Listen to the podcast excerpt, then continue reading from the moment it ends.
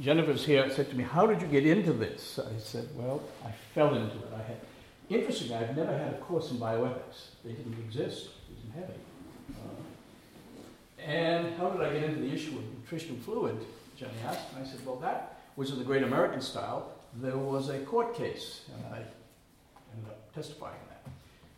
This morning, or this afternoon, we did grand rounds at Radcliffe, and the physician who was introducing the question had to do with removal of artificial of nutritional fluid from a patient who wanted to starve himself to death. And she said, We've never seen a case like this. I said, Well, I have bad news, good news for you.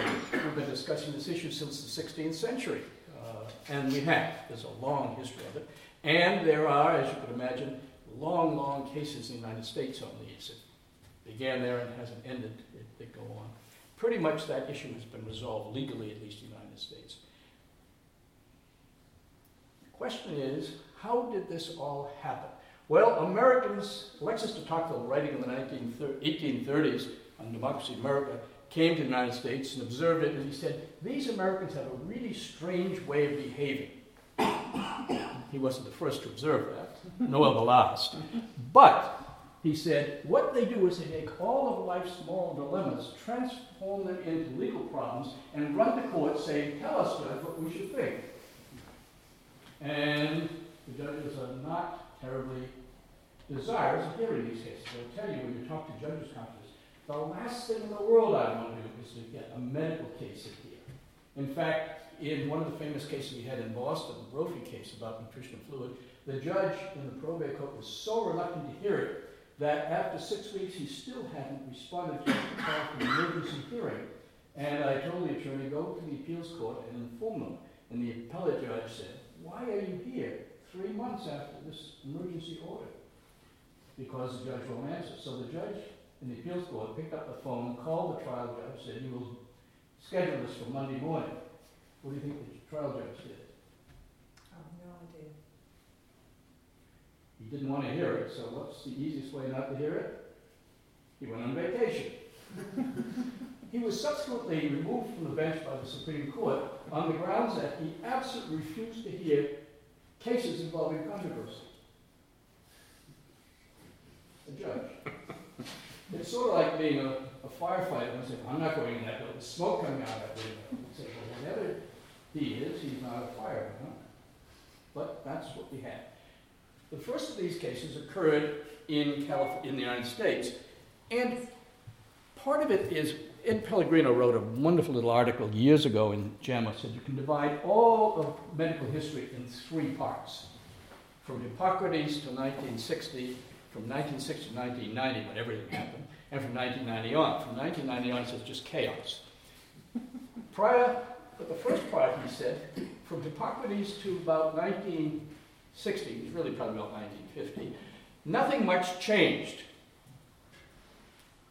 And there was very little that the physician could do, and so they did very little. Everything he could do was in that little black bag that marked off the physician, and he couldn't do much. And most people died of overwhelming sepsis, and life expectancy was about 40 years old or so.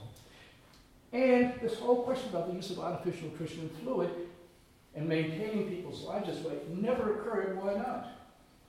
Because you couldn't do anything. We didn't have any way to feed them. In fact, if you used a simple IV, how long can that useful as to sustain, to sustain a person? Uh, the, the old-fashioned ones or the new Yes, the old-fashioned ones. Days, hours. Days, hours, not very long. And then they had the simple little flexible rubber tube you could put down the nose and feed the patient isocal. But we didn't really have total parenteral nutrition until your lifetime. And when it originally came in, it could only be done by surgeons in the hospital. So we had one surgeon at the University of Massachusetts who could do it. It wasn't a common procedure. And without those lipids and fats, you couldn't really sustain the individual for very long. You'd feeding gastrostomy. So we didn't have patients. This technology, and Pellegrino writes, he said the technology came in and it changed everything. And now that we have this technology, the question is, granted it can be done, should it be done? And the technology is such that the Vatican, which I suppose is second to none in its concern for life, issued a so called Declaration of Euthanasia in 1980, and Part 4 says we have to protect patients now from the potential abuse that occurs from this technology. We have this technology, in part, in great part, it's halfway technology. We can stave off death, but we can't restore you to functional integrated existence. And then comes the question, oh, we can do it today. And the question is, do you want it? Would you want it? And the big question, of course, was the Karen Ann Quinlan case, and what happens if you're in a persistent vegetative state?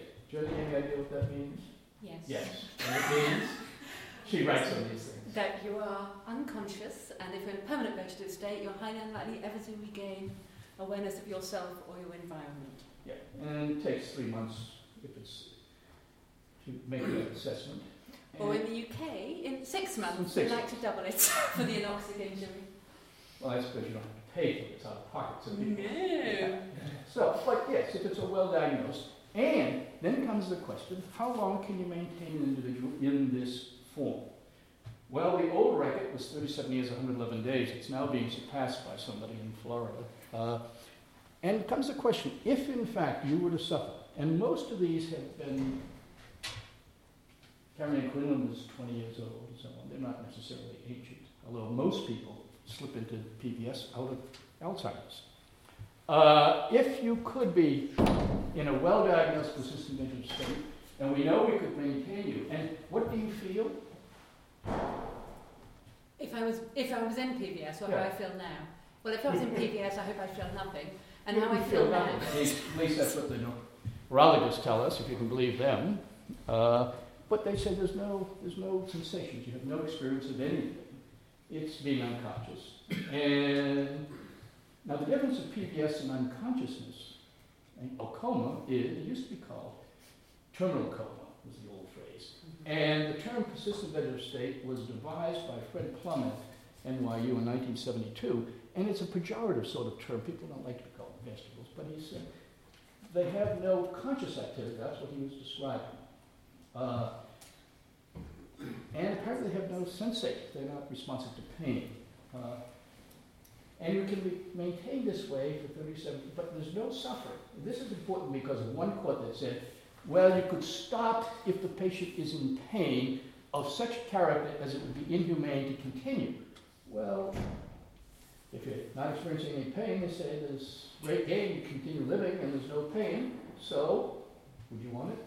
Me personally, You, absolutely yes. not. I think there's something to Absolutely my not. dignity, to my family, to How- the NHS. Uh, look at all these people here. How many of them would want to be maintained this way? And we can do it. We have one. I should say that you say 37 years, but that's not the median. So It's not the median, it's the, I said it was the longest. Yes, yeah. yeah. Recorded so, today. Yes, yes. I So- said accurately. yeah, yeah, no, no. But, but uh, so, so, so when you say how fast can people run, you don't say how fast can the fastest runner run. You say how. Oh, yes, we do. His name is Roger Bannister. Yeah. So, but so so. We uh, don't ask how far you can run, No, so- because that's a matter of utter indifference. Well, it, but it, it isn't to me. It isn't to me. But the world doesn't care what's important to you. No, but if we're if we're talking about uh, what. Anyhow, what- if you want to what- get a what- lecture, there's a lecture schedule. you can sign up. Uh, but, how many of you would want to be maintained in this when the average life expectancy is about a year? But you could go for 37, and we have no way of knowing when we start how long you're going to last. You also do not know how medical technology will stand 37 years from now. No, we don't. But we make our decisions when? 37 years from now? No, we make the decisions in the, in the now. I can make my decision that now, but I will wait 37 years and then make a decision. Advanced directives allow us to- And they can say, oh, what a foolish bet that was. It was a bad bet, yeah. It was a I, bad bet. I, I can take it on Surely we have to make the decision before we ha- are in this state. We have to write our advanced decisions. Yes, or, or at least have articulated some views on it. That became, becomes a problem. No, Not necessarily, though. We've got nice ways. Judges can find ways to do it. Going into old British law for it. We'll talk about those maybe. But you can be kept this way. And the question is, should you, would you want it to be done? Now, the first of these cases that actually came up was quite dramatic and occurred in California as a legal case. Now, there were no legal cases before that because, in fact, you couldn't sustain people. So we didn't have the technology to do it, so it wasn't a question. Now we have the technology. The question is, granted we have it, ought it be used? And then comes the question, whose decision is it? Uh, and that's always the big question. The two big questions that occur in bioethics. One, whose decision is it? And on what standard is the decision going to be made? Well, the first of these cases occurred in California. It was a man named Mr. Herbert, Clarence Herbert, and he went into the hospital for a simple ileostomy closure. It was uneventful surgery, 20 minutes. And before he went in, he said to his family, his wife and his seven adult children, if anything goes wrong, I don't want to be another Ann Quinlan. She had preceded him along this way, and she's, she was maintained with a feeding tube for almost 10 years. When finally the decision was made not to provide antibiotics when she got pneumonia and she then died, he had the surgery, it was successful, and when he was in the recovery room, the nurses are moving somebody in from the ICU to another room, and he suffers an unwitnessed cardiac arrest. And the data for successful resuscitation with unwitnessed cardiac arrest in elderly patients is dismal. And the doctors said, We've got his heart beating again, but he's unconscious, and we don't anticipate that he ever will be conscious again. Probably a little quick for that assessment, but that's what they said. The wife and the seven children said, He told us beforehand he wouldn't let me kept this way, so shut off the ventilator. And the ventilator was off. But guess what? They didn't do a PCO2 test, and he breathed on his own. Now he's precisely what he said he didn't want to be somebody who's permanently unconscious, being maintained with an IV feeding tube. And one of the sons said to a nurse who was putting some potassium in the line, Stop everything. She said, Oh, you better talk with Dr. Nadel, the chief of surgery. So Dr. Nadel said, That's acceptable, and signed an order to remove the feeding tube. He had originally signed the order for the removal of the ventilator. And here's where the problem came. You remove ventilators occasionally. And you usually order a misting machine when you do it. It's a misting machine. Puts out little vapors, a vapor, to prevent the mucus plug from blocking the. No. What's that? They just switch the machine off. They just switch the machine off. A great certainty that it's going to stop breathing. Usually works. Usually works, but when it doesn't. Well, the upshot of it was that the nursing supervisor came the next morning and sees a young resident and says, Where's the misting machine? It's standard nursing practice, it's standard protocol. Now, you've been a resident, you, call them registrars, is that it? And if the head nurse, who's the supervisor on duty for the weekend, says to you, young Dr. Wilkinson, why have you not used the standard protocol? What would you tend to do? Do what they say. You do what they say. And guess who comes in 20 minutes later? The chief of surgery, who says, Dr. Wilkinson, have you pronounced Mr. Herbert dead yet? And you say, No. No, in fact, I I put the misting machine put the on. missing machine on. Tell me what happens in a British hospital when the chief of surgery finds that the resident has done just the opposite of what he told him to do. Ah, yes. Yeah. And the first thing you must find out, who is this who gave this order? So then there's a fight between the nurse and the. So she decides she's going to get him. And after they remove the feeding tube, he survives for seven days and dies. The family's in attendance. And the nurse goes to the district attorney and she raises two questions. One, isn't food and water an ordinary means? And two, isn't every patient entitled to ordinary care? And your answer would be? No patient is ordinary. No. No patient is ordinary. Well, they're just talking about the treatment itself. Hmm. When you hear these phrases, ordinary and extraordinary care, what do those words mean? Any idea? Because they're terribly misused, confused, and abused. And in fact, uh, we've argued in the President's Commission that they should simply no longer be used, they're no longer useful in public discourse. And they came out of 16th century moral theology. And the question was, and this is where we went into Dr. Wilkinson this morning, Uh, what are you obliged to do to keep your life going? Do you have any obligations to sustain your life? Not if you have capacity. Well, that's the modern secular world, but go back to the 16th century. Go back to, go back to 16th century medieval Oxford. You owe it to God. You, it was theologically, it was to God. And if you failed in your duty to God, what was the theological understanding of what the consequences. You went to hell. Now, if in fact I told you that if you didn't utilize certain resources, certain procedures to sustain your life, you'd go to hell, what would be your first question? Ask hmm. someone else. What was the question? If you understood that your failure to utilize those procedures to sustain your life that you're required to do, what would be your first question? What excuses me? Wouldn't it? Uh, yeah, yeah, Yeah. yeah. And so the theologian sat around and said, well, what would excuse you? What do you think would excuse you? Um, well, I mean, I think that it's sort of it's futile. I suppose as a start. Your mother was right, which told you never use that F word in public. it doesn't solve it. Yes. just, um, just, it's just sort of in the goes in the right direction, I think. It does.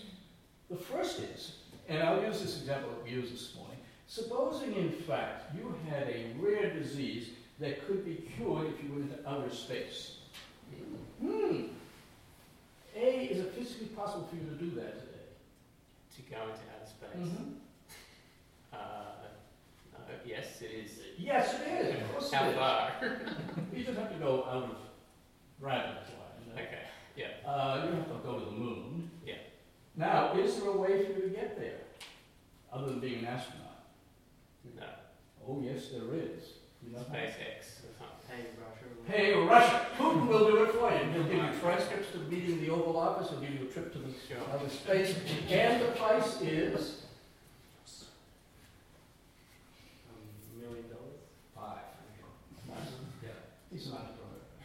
$5 million. Are you going? I've had the money. What's that? If I had the money, I'd go. Do you, I mean, that's the question. Do you have the ability to do this? Well, yeah, like, yes. Wow. As in, to, to, to, I have five million dollars. No, I so, so you are not obliged to do that. You, you, you can't be obliged to do the impossible. Sure. Yes. And what else would make you for example, now you didn't live through the American Civil War, but you've seen the movies.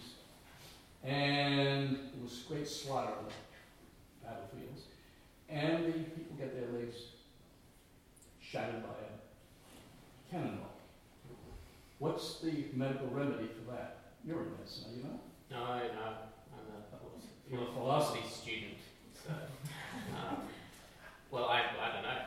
Did I decapitate the legs or something? Well, they don't call it decapitating the leg. Amputate. Amputate the leg. He'd like that stricken from the record. exactly. Now, here comes the great question. What, by what title do you call surgeons in the UK? You never met one? Mm, no. No. Well, I have, but I don't know what they call called. Are there any surgeons here? No. What's their title? Consultant? Mr. No, Mr. That's Dr. Wilkinson and Mr. Brown. Mr. Brown is a surgeon and still called Mr. Now, why are they called Mr.? Because no physician would ever, ever perform a decapitation. Why not? Why not? Um, They followed Hippocrates' great exhortations. Remember when Hippocrates was talking about what's, what's the role of the physician? He said the role of the physician was threefold. To alleviate suffering, reverse disease processes where possible, and not to impose medical treatment on the dying. Why not? uh, because they're dying. Yeah, because they will, back, back his day now, if they're dying, they're going to die. Die. And what happens if you treat them and they die? What are people going to say? What's your name? Xavier. Xavier, what are they going to say about Xavier? Uh, if they treat me, No, you treat them and they all die. oh, oh, I mean, that was just a waste of, Yeah. waste of resources. All of which tells us, what about you? Um, I'm, Bad business. yeah, right. You're stupid. yeah. You don't know what you're doing, and what happens to your business? I go broke. You go broke. So he's, he's very carefully telling them, don't jeopardize your profession by doing things that don't work. Now, and that's why physicians never went into surgery, because it wasn't going to be successful. They weren't going to be. Now, who did the surgery in those days? Who'd be good with knives and saws? Xavier. I don't know. Oh, you do. Do I? The butchers. The butchers. Butchers. Yeah. Okay. Who cuts the leg off the lamb for your lamb chops? The butcher. The butcher. He does it with a saw, doesn't he? Yeah. Or you can have a barber. He's good with it. When they used to have the barber of uh, Sweeney Todd, you know, the straighteners. So they were good with that. Now, they're going to amputate that leg. What are we going to use for an anesthetic? I don't know. Hmm. We didn't have it. Ether had not been yet devised. In fact, you can go to the ether dome at the Mass General Hospital these days, it's still there, where they first ether, and it happened not so long ago. So what happens when the butcher comes along with his saw and says, we can hack this off? What are you gonna do? As the patient, Yeah, I'll, I'll probably tell him not to do it. You're gonna die if you don't do it. You're gonna die if you do do it. But if you do do it, you're gonna die with what? Lots of pain. lots of pain. And the way we stop you from screaming and making the barber or the butcher very unhappy is they would ask you to bite the bullet. Do you know what that means? Uh, well, I know what it means figuratively, but What it does it mean figuratively? Oh, well, you gotta kind of face, face up to it, just sort of take it, take it on the chin. And they're not going to use a modern bullet made of brass because the purpose of biting it was to put it into your mouth and you squeeze down it. The purpose of it was to keep you from screaming, which is what you tend to do, is not? And if we let you scream at your own full thing, it would bother the butcher, wouldn't it? Now, brush your teeth as tightly as you can. Scream as loudly as you can. now you know why. now you know why they say bite the bullet. It's to keep you from screaming in the ear of the person who's trying to amputate Sure. your leg.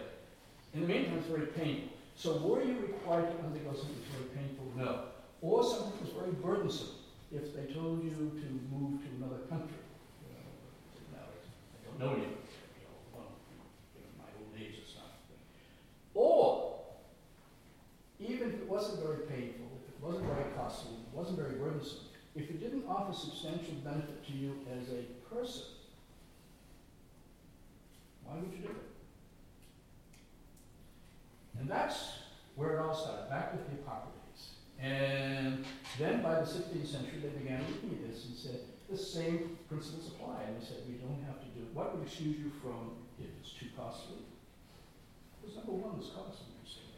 Or too burdensome, or too painful, or didn't offer substantial expectation of benefit to you.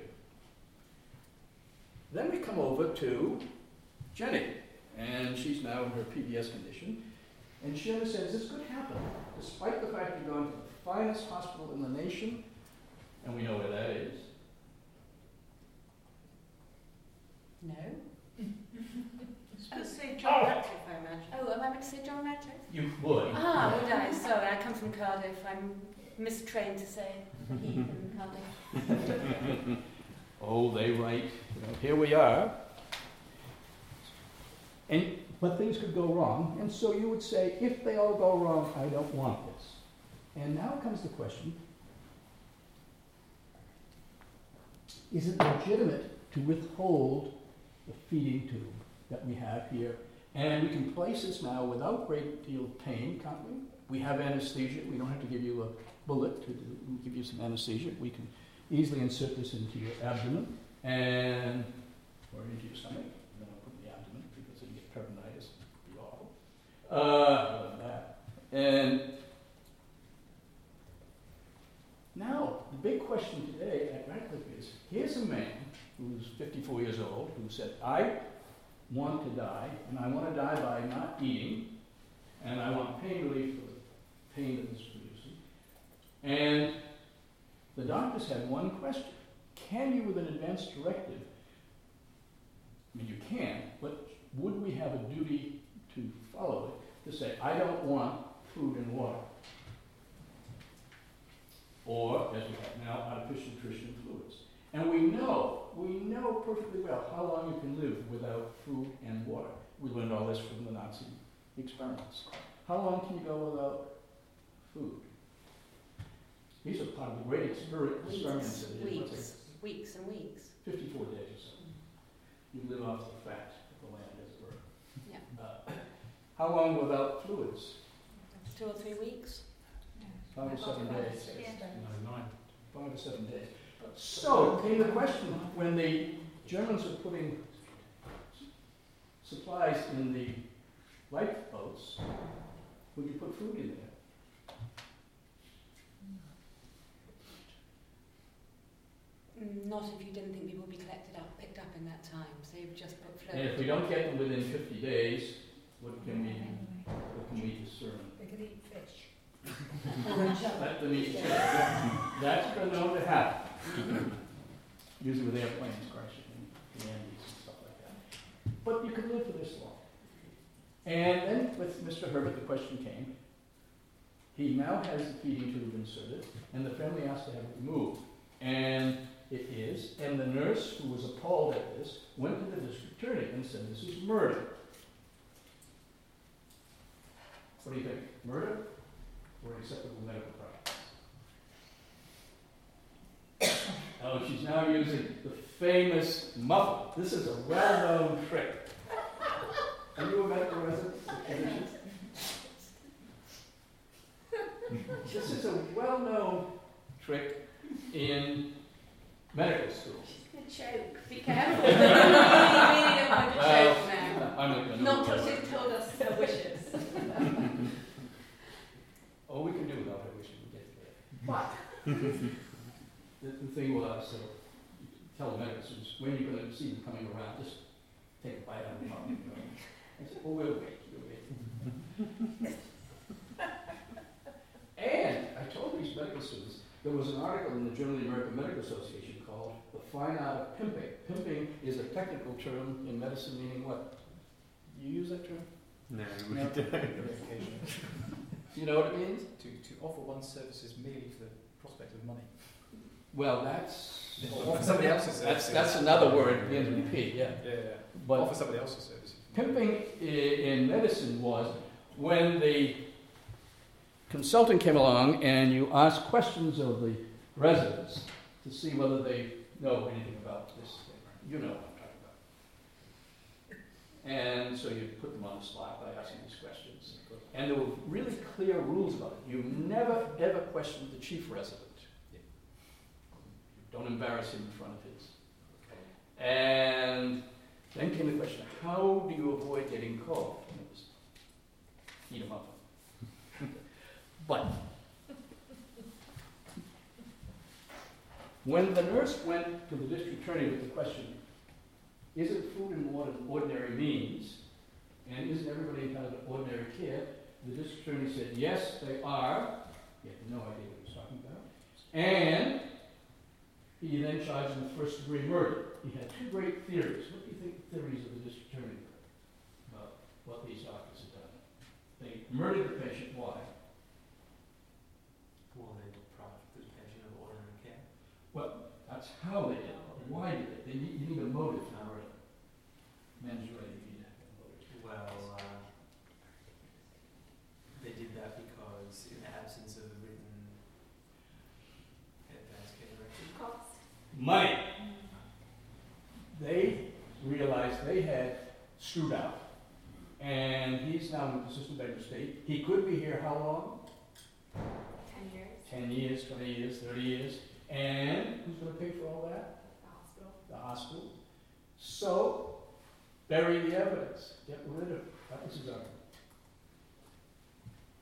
And the lawyers, and they had 11 lawyers in the case, said, We knew they murdered him. We knew they killed him. We knew we'd get them off. The trouble is, we didn't know how we were going to do it. How, you feel strongly this, how would you defend what the doctors did? Killing the patient to save money. It wasn't up to the doctors. What's It was up to him and what he told his family. Shame he didn't write it down. Was he, con- do you have to have it in writing? In practice, no court of law will recognise it adequately unless it's in writing. Well, there have been courts that have recognized it. I've seen courts that haven't recognised I've seen courts that haven't recognized it too. Said, it, oh, it would have been so much nicer if they put it in writing, but Blame the patient. Yep. Blame the family. How are you going to mount a defense as to what the doctor did? Follow the patient's wishes. Well, supposing the patient said to you, I want to go out in a burst of glory. I don't want to go quietly slip into that good night. I want to have you, what's your name? Tess. Tess. I want to have Tess come with a Magnum 357 and blow my brains out against this white wall and let the blood come down like. But this patient wasn't asking you to do something, he was asking you not to do something. Not to use intrusive medicine on him to prolong your dying. Ah, and then comes the big fight is food and water medicine. If it's shoved in through a tube in the stomach, yes. And certainly You're not having the usual sensory inputs and the pleasure. Yeah. You're still burping and bringing up acid. You may say it's painless to put it in. I've seen the pain it causes patients who have to put up with it, who just cannot bear it in their stomach. And so the argument was made, did, the first question was, did Mr. Herbert have a moral obligation to undergo this intervention? There's two separate questions because does the patient have an obligation to receive feeding, but also does the doctor have an obligation to deliver the feeding? Right, those, but first, first one is the patient. Okay. And does the patient have an obligation to accept any medical treatment that you propose? Are we theological or non-theological? Non-theological, sin is gone. Karl Menninger wrote a wonderful book, Whatever Happened to Sin? He said, in, the, in this secular pluralistic society of England, this fair isle, sin is not a common phenomenon, is it? Not anymore. Sin is a common phenomenon, but the term is no longer. Yeah, well, it depends, yeah. It's used as home uses. The outrage. So,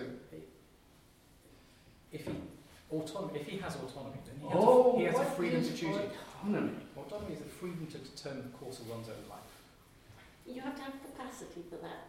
Oh, what's by definition, these patients do not have capacity. Oh, you don't have to have capacity. We'll, we'll, let's leap forward to the big question that comes. Most of these patients, what percent of you have a written advance directive? Two, three, Paul. four. Appalling is right. But um, England is different from America. I mean, You told me that they issue. better have it in writing or they have no protection. the all your relatives think they can represent your wishes, and the GPs, the, the, the medical practitioners listen, but in the end they end up making a medical decision because that is easier for them to for It's the only a one they proper really best interest legitimately decision. called upon to make. But they get nervous. They don't want to be charged with murder, do they? And they read about this case in California, and there were just as many wild prosecutors in the UK as there were in the United States. And so everyone goes for the least restrictive option, Mhm. Which I call prolonging the dying process. Sure, it's easier. It's easy to say. It's say. expensive. Yeah. But And- everyone's protecting their own backs. It's not necessarily more expensive than the lawyers. which are responsible for about perhaps a third of the cost of, of, of, uh, of American Oh, it's very costly to go to take these cases to court. These are cases, so-called cases of first impression. The lawyer says, I don't know, he's going to have to do a lot of research here. What do you think a lawyer would tell you if you had a relative who's now in a persistent vegetative state in a feeding tube and you'd like it removed? He'd say, this will cost about what up front? In the US, I have no idea. No, in the UK. In the UK, it's a responsibility of the clinical commissioning group to take that bill now. They have very clear guidelines. Oh. You're not meant to pay. It'll cost the health board in, the, in Wales or the clinical commission group in England a lot of money, A lot of. but less actually than sustaining that person. So it actually is cost saving, which is a bit of a problem. The case of Herbert, though, came to one, what's his obligation to undergo this medical intervention that he had specifically said he didn't want? And the answer is he doesn't have one. If he has no obligation to undergo it, what claim does a physician have to impose it?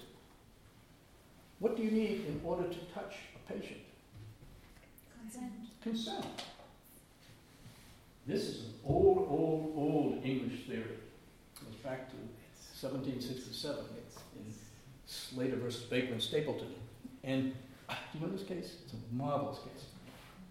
Mr. Baker was a surgeon, and Mr. Slater broke his leg and came, and the treatment for a broken leg was compression, and the callus formed. But Mr. Baker had a great idea that he had a better way of doing it called extension. So he invented this little machine that had teeth on it. But in order to test out his machine, what did he need? Some wing victims A broken leg. Now, if you sit around waiting at Radcliffe Hospital for a broken leg to come in, you might, wouldn't take too long, I'm sure. no, but it'll put you in, you know. You'll be fixed, yeah. So there's a faster way of getting a broken leg. And make one yourself. make the leg broken. So he, they take the knee. I love this thing. It's written in Old English. And they, apothecary and the surgeon take the patient's knee and they give it a crack. And I always use one of my students say, "What would you say?" Now, Xavier, we know what you would say, but don't use those words I told you. In fact, the patient reportedly says, "Why thou hast broke what nature hath healed." so the British have a fine way of speaking, but. Uh, so he, they break it. And then he sues. And the defense was he was at St. Bartholomew's Hospital, still there. He was the first surgeon at St. Bartholomew's. He had a great reputation. He gave lectures all over the country, uh, published lots of articles. And how dreadful to accuse him of not knowing what he was doing. The court looked and said, We know what he was doing. What was he doing? Treating the patient. He wasn't treating the patient. He was Creating a patient.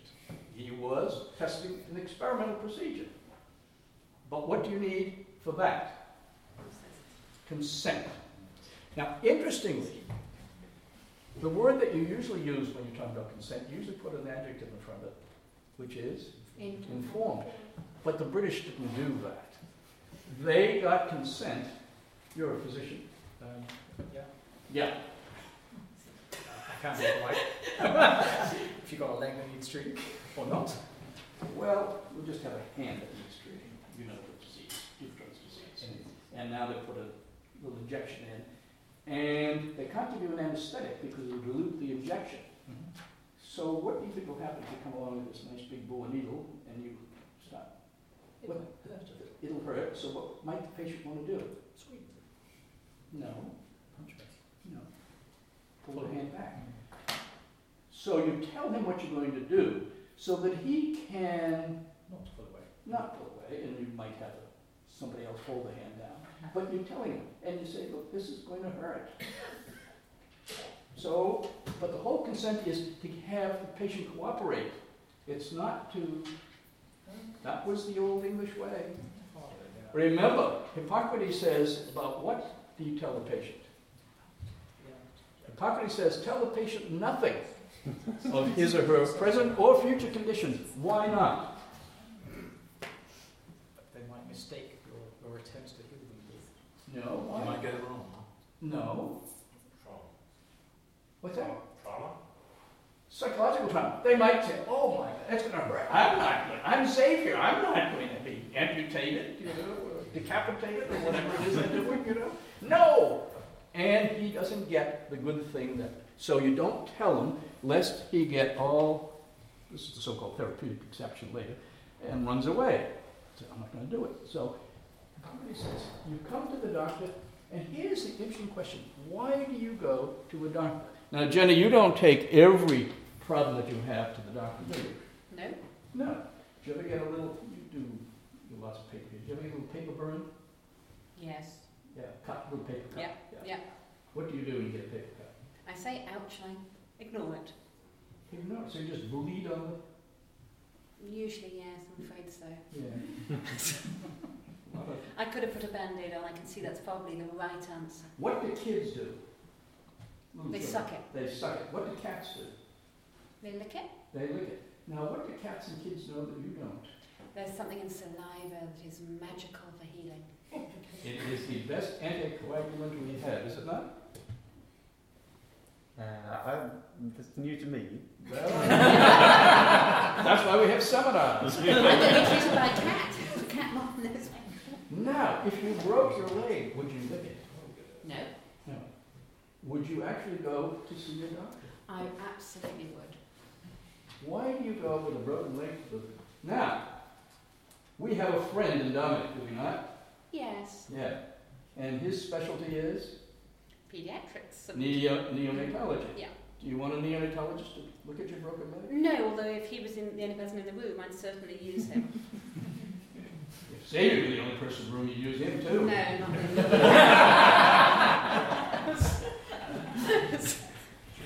Just trying to make a point. Uh, yeah, you say you go to him. Now, why would you go to an orthopedic surgeon? I think they'd have the skills to heal me, make the pain go away, and restore me to function. And you trust that when you meet up with him or her, that the name is not Shipley. I'd probably do a little bit of Googling and a little bit of research, and I'd probably take a family member with me because I'm a bit of a suspicious soul, but yes, basically. You go to the AR with the, you want to do bio with the doctor? I usually do a little bit of might not have some choice. The AD. And then comes the question, what can you refuse? anything I want to. I have full capacity. That's so cool. You have to assume capacity in, in the UK until proven otherwise. I'm sorry, you've just got to assume I have full capacity to make my own decisions, to refuse. to refuse. Mm-hmm. Let me give you a case that we recently had at the Mass General Hospital. You know what that is. That's the Radcliffe of the United States. Yeah. And the woman comes in, 29-year-old woman. She's got a long history of asthma, and she has an asthma attack. She calls her sister, and the sister calls the Mass General and reportedly says, we have no recording of this, uh, we don't, my sister doesn't want a ventilator, and can you promise we won't have a ventilator when we come? And purportedly, the answer was yes. So she comes, and she meets the resident on call, consultant who's in seven o'clock in the morning, and the, you call it the A and R?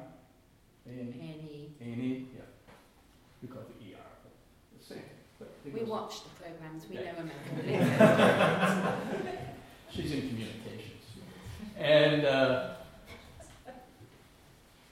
the consultant says, you have a very severe asthmatic attack, and we need to put you on a ventilator. She says, I don't want it. And she then runs for the doors. Xavier says she needs a ventilator, doesn't she? Maybe. severe asthmatic attack. So how do you insert a ventilator in the patient who wants to run away? Sedating. What's that? A sedating. Well, easier, cheaper. You can't. You can't. She can refuse treatment. She's refused it. She's And refused treatment, so you can't treat her. He tackles it, well, this is what he does. He Well, tackles it, then, and, well, then he's assaulted her. in a straight jacket, and then put the feeding tube in, and forty-five minutes later, she's fine, and uh, she leaves. Did she say thank you? Probably. No, Good. Uh, and it gets really complicated because two years later she has another attack and refuses to go to the hospital because she doesn't trust them anymore. The reason you go to the orthopedist is you trust, you do two things. You believe that he or she knows something about this, and you trust that they're going to act in your behalf for your benefit, as you request. I see it, not Yeah. as they see it. Well, supposing in fact, Jenny, you're so sophisticated in these things, you have this broken leg, and you say to the orthopedic surgeon, I would really like to be dink-toed. Do You know what that is? No. Oh. What is think to. That's quite fun. Dick toad. What do you call it? What did you say? Think. D-I-N-K is what we use. Oh, dick toad. When, when your feet go in like this. Oh, right, okay. Pigeon A little toad. bit of cosmetic adjustment. Pigeon toad. Pigeon. Pigeon-toed. What's Yeah. And you say to the orthopedic surgeon, I would like you to rotate my femur 14 degrees to the right, please. I can't make them do anything they don't think is right. I Mhm. can, I can refuse them doing something to me, but I can't ask them to do something. Well, you There's can, obligation. Well, I can, but they can ignore it. And I hope they would. I mean, actually, given what happens with cosmetic surgery, there is a question mark over that, but Oh, yeah, yeah. So you have the question, what obligation does the patient have to undergo the nutritional fluid that? None. none. And it became clear that he had stated he didn't want this. The wife and the seven adult children all said this is what he said. The court believes this. And the district attorney doesn't believe it, though. He thinks it's murder, and they're indicted for first degree murder. And the argument before the court was very simple. He had no obligation, he didn't want it, he had no obligation to undergo it. If he declined it, what right does the physician have to impose it on him? And the answer is? Sanctity of life, um, Only, potential future recovery. He was wrong to want that. He might be a new person. His the past wishes. only justifications that really have merit are, Life-saving. what's that? Life-saving? Well, the doctor thought this, Emergency situations? the emergency situation, that's what the doctor at the Mass General thought. So This just, is an emergency situation and she would die if she didn't get it, so he tackled her and put her in four-point restraints. just, can we just be clear? Has, is, is it in this case that the patient has said to somebody that he doesn't want ANH, but has not formally refused treatment? So there's nothing to say that he, he said no. If I ever get this, I want it. It's just that it's not something that he would like. Because there is a difference, I think.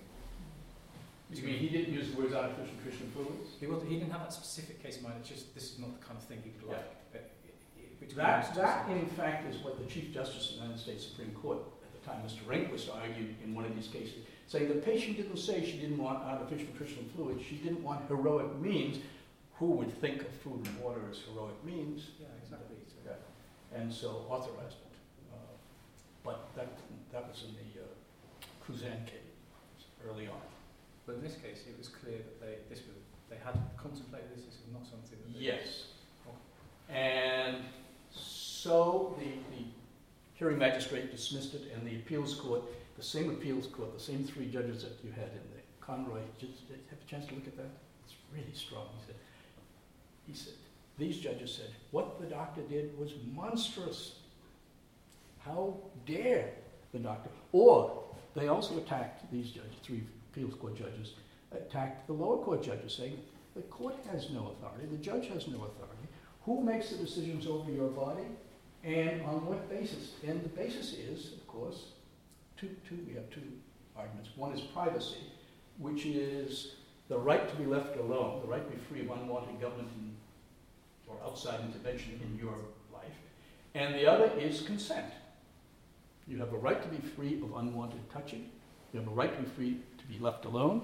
And very old case back in 1914. Anybody who touches the patient without the consent of the patient commits an assault for which they shall be liable in damages. So you have very, very clear, articulated rationales as to why this would happen. When this case went to the appeals court, very strong came down saying the patient has absolutely no obligation to undergo what the physician proposes. You go to the physician. Why? And interestingly, the Board of Trustees of the American Medical Association got into big dispute over maternal fetal conflicts and saying, what's the role of the physician? The obstetrician was really, really interesting, saying, who is the patient of the obstetrician? You know what an obstetrician is? eh? Yes, You read novels. that's right. You've never seen one, I assume. I've never seen an obstetrician. That's correct. professional. Delivering a baby or something. No, no, you, you've never professionally gone to an obstetrician consultant. Ah, right, okay. yeah, no, I haven't. No. Yes, you might have seen one, that's why we have to correct that. And now, if the obstetrician is dealing with a pregnant woman, who are the patients of the obstetrician? Um, the, I don't know why they serve the woman, obviously. Um, Obviously the the woman. baby. Um, And the fetus? the, And supposing there's a conflict between the fetus and the mother, what do we do? you tell me. Go to court. Usually. Usually they go to court. The, the big case for it here was a case in the District of Columbia at George Washington Hospital. A woman is in her twenty-third week of pregnancy, she has cancer, and she said she would deliver the baby by C-section if they got to twenty-eight weeks, but in the twenty-fourth week, the assessment was she was gonna die in the next twenty-four to forty-eight hours. And they said, oh, we better do the C-section, so the obstetric consultant doesn't go to get the consent. Whom do they send? The registrar goes down, and she says, I don't want it. Now they've got an awful dilemma on their hands. Here they are. They believe that this fetus at 23, 24 weeks it was, potentially could survive. Mom says she doesn't want the C-section. You can't deliver it vaginally. What do you do? Nothing. It's been psychiatry. Oh, Jenny! Dominic's expert on this one. I wouldn't go there.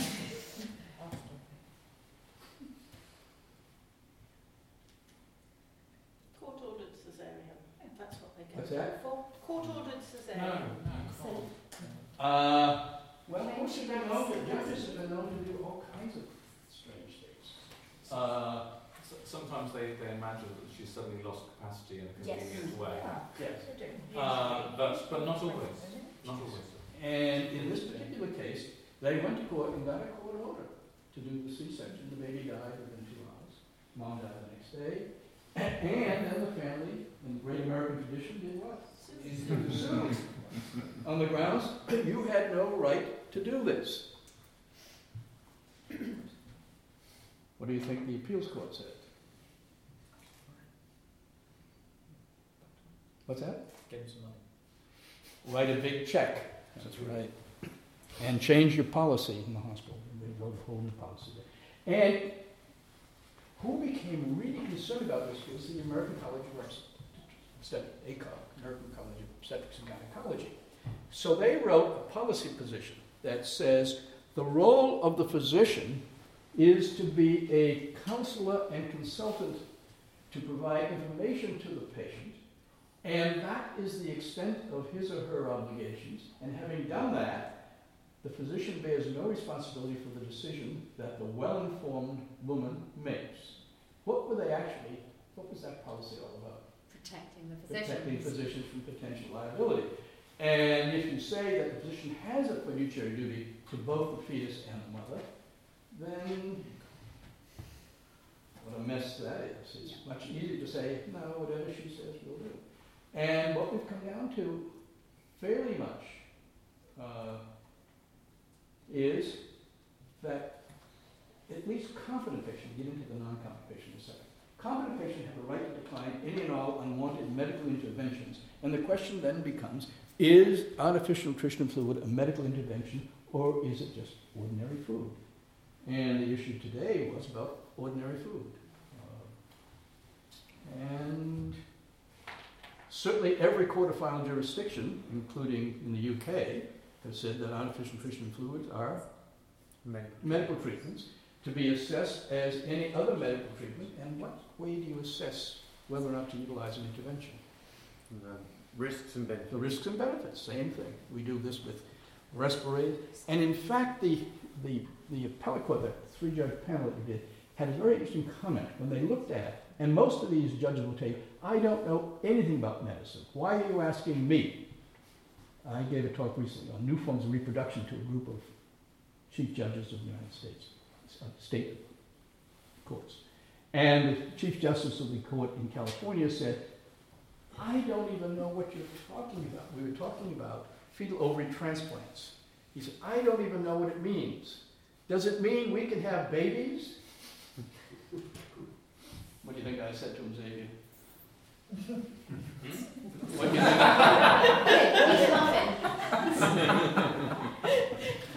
I said, Judge, I don't think you know the birds from the bees. uh, but you go to these and you ask them these questions, and they will they will make decisions. Some of them are terrible, you see, but uh, in fact, George Annas, who writes regularly in the New England Journal on law and medicine, says most trial judges haven't the slightest idea what they're talking judge, and but they do have an idea. If you talk to trial judges, court judges, they say, "I'm going to have to face whom in the courtroom? The crying mother, the spouse, the family, and I know perfectly well that no matter what I rule, the losing side will do what? Appeal. So let the judges upstairs handle it. They don't have to see the crying mother. So the easy way out is to say, do it and you can appeal. You them to keep going. Judge Compton, if, you read the concurring opinion in the in the Bouvia case, said this is cruel beyond imagining, making the patient suffer for six more months just so that we can kick the can down the field. It's, awful. He called the judges worse than doctors. What, what they've done here is they've, they've put a load of expert judges shunted all the cases through them in the Court of Protection, which might be a more efficient system. We do that with Court of protection, efficient. yes. It's a lot better than this. And they are learning by Yes. having a small I'm number not, I'm judges. I'm not saying, yeah, there is a link. I agree. Okay. Yeah. Uh, there have been lots of these cases, and the real issue that comes up is how do you make decisions for the now incompetent who never, in fact, made any statements prior to that? And there's Karen Ann. She was 18, 20 years old. She, in fact, had made some comments, but the trial judge, the Supreme Court of New Jersey, which is a really good court, said those were casual comments of an 18 year old, and we don't give much credibility. In fact, later in the Conroy case, it said, we made a mistake, we should have given credibility to it. But what do you do for the never competent? Hmm. That's the difficult. David, these are your kind of questions. This is what philosophers do, isn't it? Sort of, yeah. Yeah. Here we have a never competent. We have no idea what she will have. She's never said anything that we know of. Nor have you, as far as I know. Suppose you were to suffer a cerebral incident today, well diagnosed persistent mental state. Who would give testimony as to what you in fact have said about this issue? But I've been competent then. You're now not competent. Okay, so, so current, um, well, probably like next to kin, the person responsible, or something like that. Yeah, you have a- some next, you have some family alive. Mhm. Have you talked to them about these issues? Um, not that I remember. No.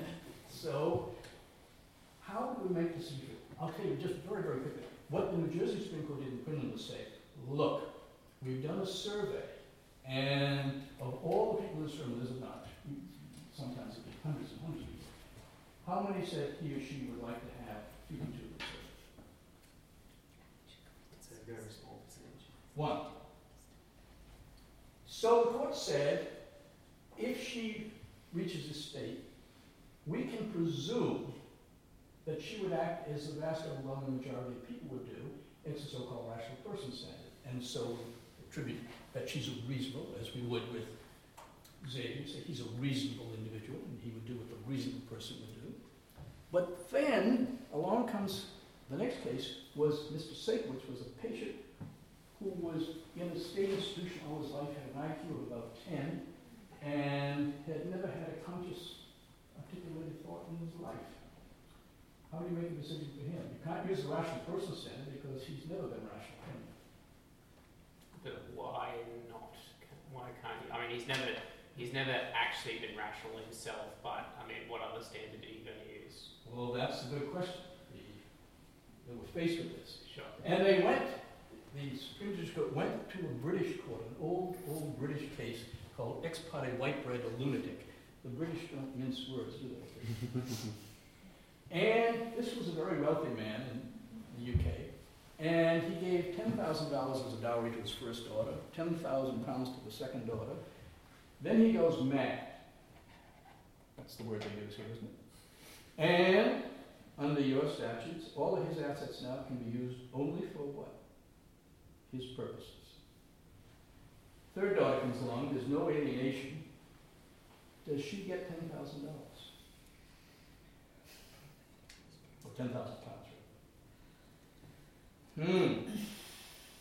Help, help, help Zaid, he's struggling with this one. Oh, you're asking me a You question. go- one. No, no, no, I'm getting some help. You go to the Court of Protection and argue that that would have been his intention and there was no alienation and you'd make a statutory will on that basis or something like And that. And what they did was they, they used the so-called standard, and the nomenclature is terribly misleading because it says substitute judgment. It doesn't mean the court substituting its judgment for him.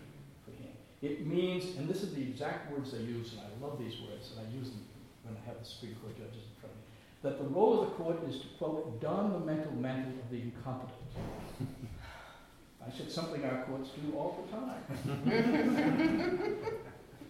That is, they have to see themselves for one big shining moment is if they were reason, conscious, see themselves as unconscious and never been reasonable, what would they want? And this was whether or not to give leukemia, this patient had leukemia, to give him chemotherapy. When we know the vast overwhelming majority of people who were not compromised mentally elect the chemo. Why do they elect the chemo? They know it's going to be painful. Why would they elect it?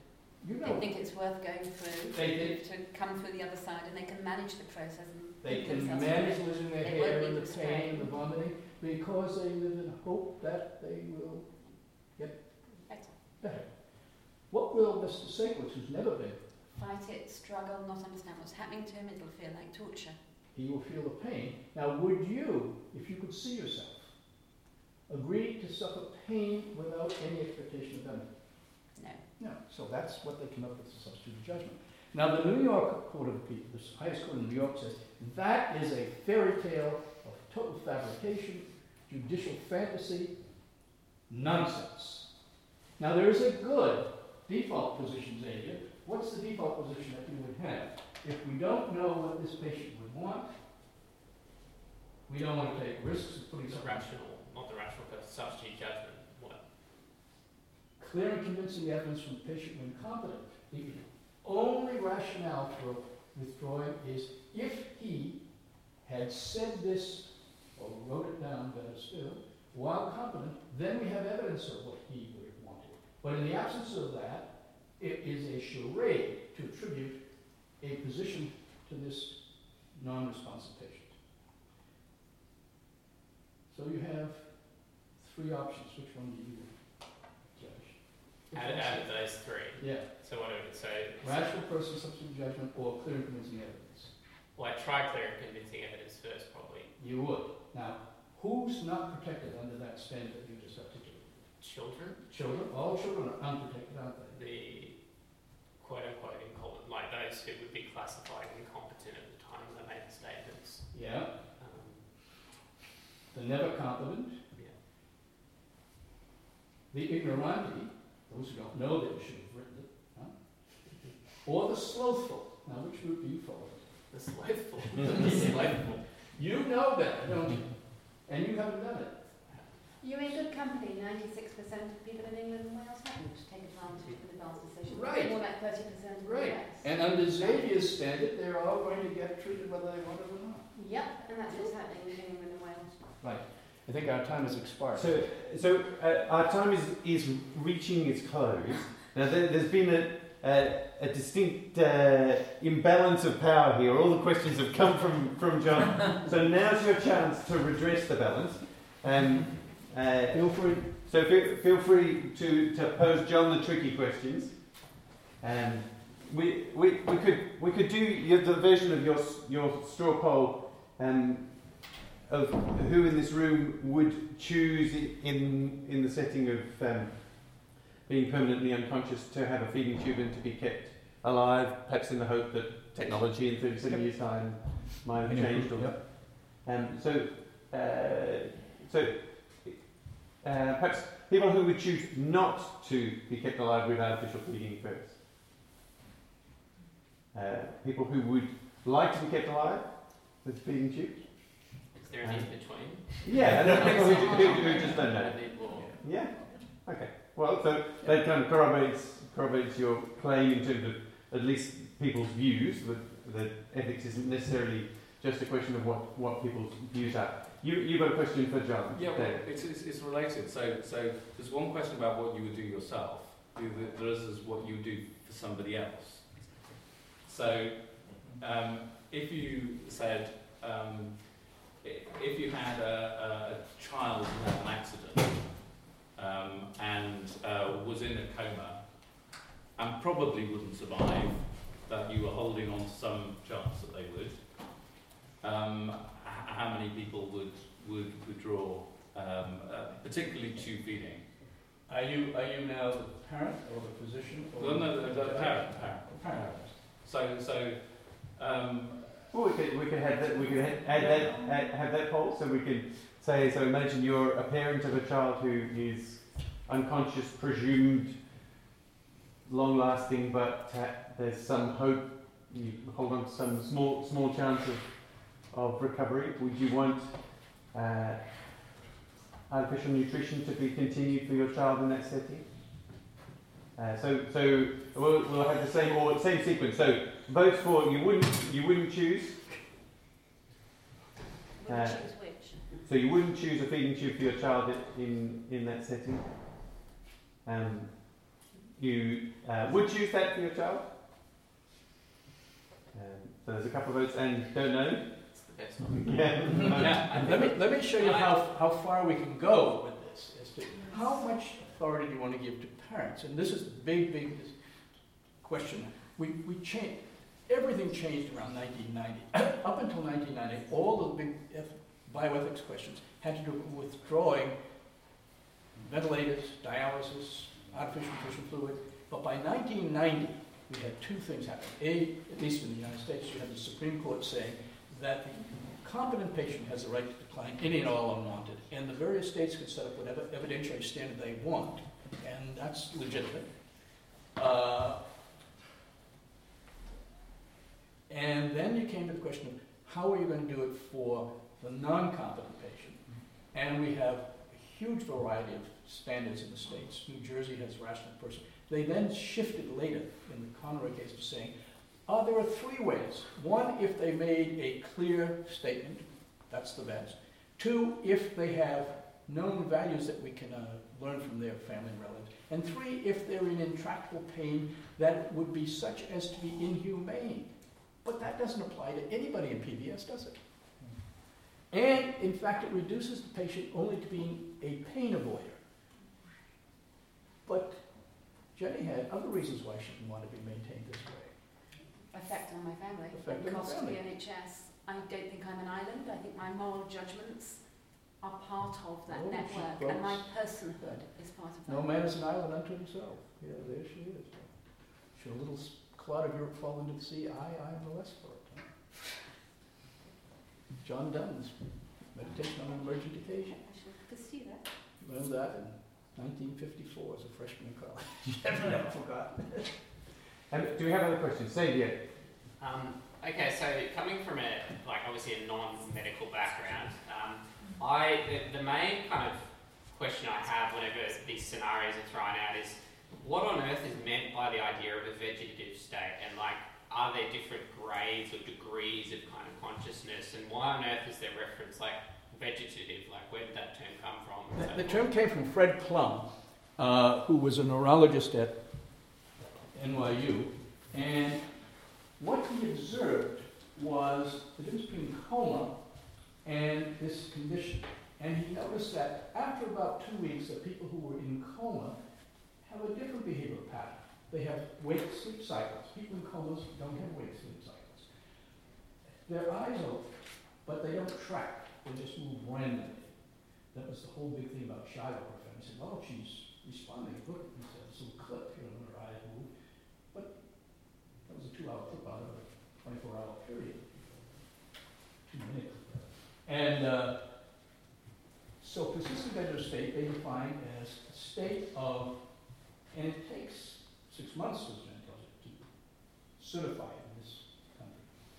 And it depends in part whether it was a ischemic episode or if it was a trauma. Trauma uh, takes longer to, to, to, de- to designate. But the expectation is that certainly after a period of time, there's going to be no, there's no realistic expectation. Now, sometimes they misdiagnose it, you have what's called a locked-in syndrome, which the patient, they learn this because the patient's eyes track, but they can't speak, they can't respond, and they communicate through a sign board, an alphabet board. I saw one of these, David Mack in Minneapolis, and we had a little conversation. What do you think he said? Or indicated? H-E-L, have your pen there? H-E-L-P, M-E, what's the next? D-I-E. Now, what do you want to do there? Philip? So he's, yeah, okay, well, that complicates things. Yeah, it does, yeah. He's conscious. Hmm. I have to think about it. Why you're a philosopher. Um, Raj, you had a question for John. What's interesting about the substitution judgment thing is that it's not the patient making the decision. It's we're making a decision about the patient, and it's the doctors who have to execute that decision. And I, I, I struggle with that. Whose judgment are we substituting, and, and why? Do you see what I'm saying? Yes, but be careful. The language is terribly confusing. No, I agree. Uh, and really is, is there any way of discerning what it, in, in the case I had was this man who has uh, leukemia. Would he, and he's never been competent, would he want the chemotherapy if he could speak? And we know he's never been competent and he never will be competent. Exactly, because it strikes me that you're making a decision about his care, and you're creating a fiction to justify your action. That's exactly what they did. And they said it is a fiction, but what's the, the alternative is you take Xavier and say to him, we're going to put this feeding tube into you and keep you here, and, and you're going to resist it. Well, Or well, we're going to give you chemotherapy, you're going to resist that. And they said the only way we're going to be able to provide him with the chemotherapy is to do what? Every time he comes near you, he'll strike out against you. So you're going to put him in, tie his hands down. Restrain him. Rush, you really want to do this? Well, I don't know, because I, I think you could use a, a different standard. You Well, we use a standard of view. Would you really want to be tied down and subjected to what's causing you suffering when you have no understanding and no capacity to understand what the purpose of it is? If, if I was had leukemia uh, Mhm. and there was a potentially curable leukemia, Yeah. but the treatment was horrible, Yeah. He had, at least the, the hematologist had, he had a thirty percent chance of remission from three to eight months. well, that's what I'm they saying. held out. If, if, if it was complete cure, back to normal quality of life, then I would say, okay, if it's a little bit of benefit, the price of, of being held down like that doesn't seem, worth, and it's a risk-benefits thing, but it, it's not, you- you're substituting, what you're actually doing is weighing the benefits and risks But on a trying, reasonable person standard. trying to do that for this patient who's not, that's exactly what they were doing. I know, but that, that's, they're hiding behind this, this Well, the alternative is Xavier's, and I'll give you the, the, the companion case was Storar in New York. He was another profoundly compromised individual, IQ of, of an eight-month-old. His mother visited him every single day since 1942. This is in the 1980s. And he got cancer of the kidneys and was losing blood and he was losing one unit of blood every eight days or so. And the mother, and he resisted the blood transfusions because how do you transfuse blood? You put a needle in. Put a needle in, and he didn't like the needle. So his mother said, "What are you giving him blood transfusions for? Stop them." Now, blood transfusions, ordinary or extraordinary, and now you know why those words no longer serve. But what's the proportional benefit and burden that accrues to this patient For us, that's the actual arithmetic that's going on, and it seems dishonest. And- Uh, the New York Court of Appeals, the highest court, followed you, said, we're not gonna go with that fantasy out of Massachusetts about substituted judgment unless we have clear evidence from this man when he was competent. Now, when was this man ever competent? So, our rule in New York was, everybody who has not made a public statement or will get everything possible to sustain life as long as possible. No, that's a different statement. That's what they came up with. So what they do here is they use a best interest judgment. It doesn't mean that you have to do everything. You have to, it's a different, that it's a bit more flexible in that sense. It really depends on who the judge is. Exactly. And that's the Totally. problem. And do you Yeah. really want to have Russian roulette with the I Putins? completely. Jenny, you've got a question, and we're, we're uh, And almost out of time. yeah. I just wanted to ask if you'd comment on, on the role of religion here and are we individuals who should be making autonomous choices or is there, are there bigger issues here and the role of the Catholic Church? Well, first of all, I, I, I wrote an article one time against Bob Veatch called Autonomy Run Amok. I think that the notion that we are autonomous entities in the Millsian sense is utter fantasy, total fiction.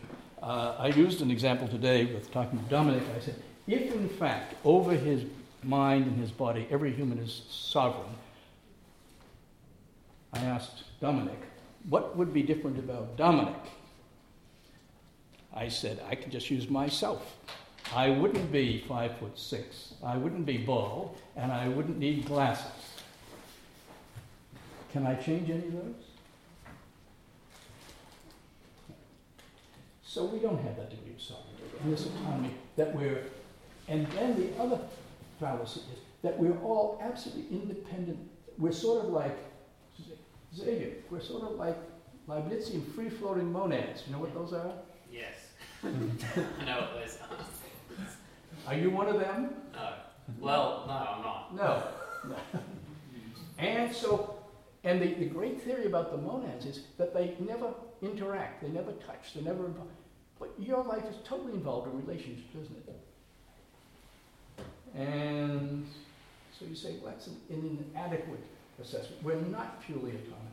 And part of, of where we've gone when we adopted this idea that, that we will just use autonomy is that everyone thinks that he or she is absolutely sovereign. And not only, we have, we have very clear directions in, in the evolution of this, absolute right to decline unwanted medical interventions. Everybody understands that. But that quickly morphed over about 1990 when we solved the problem of you don't have to have dialysis too. If I am sovereign, what does that mean? I can demand my dance. I can demand anything I want, and you must. And I'll give you the furthest most example of that. It's an ongoing case right now in the United States called Jahi McMath. She's brain dead and meets all of the criteria. And the judge in the Superior Court in California declared that she's legally dead, and the coroner issued a death certificate. The parents say, We don't believe she's dead, and we don't believe that judges or doctors should determine who's dead. Only parents can decide whether their children are alive or dead. Try that in the UK. What's your population here? 60 million. Six million. You want to have six million people deciding whether Aunt Jenny is alive or dead in the attic? Think of the public health uh, problems we have from that. That'd be quite fun. And in fact, one of the great constraints upon the right to demand is you can do whatever you want, provided that your actions don't present an immediate, clear, and present danger to the public health, safety, and welfare. For example, if you had contagious tuberculosis, are you free to just do what you want, get on an airplane, and No, I can be locked. you can be quarantined, yeah. So you don't have absolute freedom. So that idea that we have, that we're totally autonomous entities is just a, it's a fantasy. What about the other question that Jenny asked about the role of religious traditions or the views of tradi- religious traditions on this question of whether individuals? So, should a good Catholic just accept the feeding tube? Would it, would a good, Catholic be allowed to refuse the feeding tube? Well, I've spent my whole life dedicated to being a Catholic, and my advanced director says if I'm ever in an institution that believes that you must have a feeding tube inserted. Please transfer me immediately to a hospital.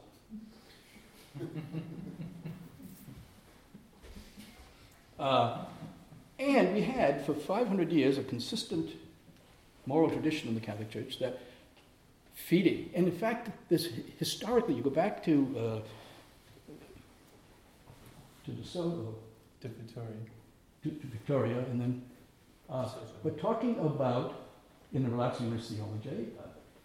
Supposing, in fact, he's talking about hens and partridges,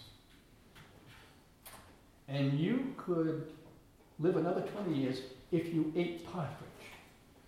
But what do we know about partridges? They live in pear trees. They live in pear trees. They're expensive.